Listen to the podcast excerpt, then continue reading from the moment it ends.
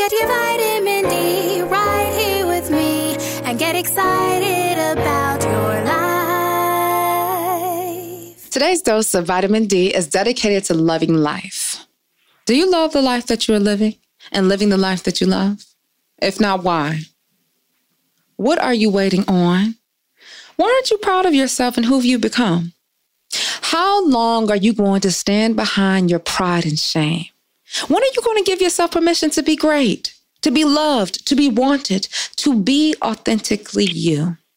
Life is meant to be beautiful. That doesn't mean it's going to be perfect. In fact, it's the very opposite of that.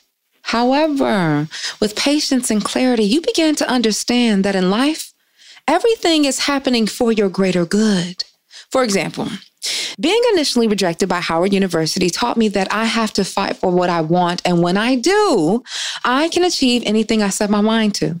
The death of my mother taught me that the greatest form of love is letting go and that I can handle any hardship that comes my way. Moving to LA with only $1,000 in my pocket taught me that you have to jump for your dreams and take a chance on your life. I want you to love your life, the good and the bad. Understand how beautiful it is and how beautiful it makes you. Take heed to every roadblock that comes your way and jot down the lessons. Take your guard down and be present to all of what life has to offer you. Just like Natalie Taylor belts in her song, Love Life.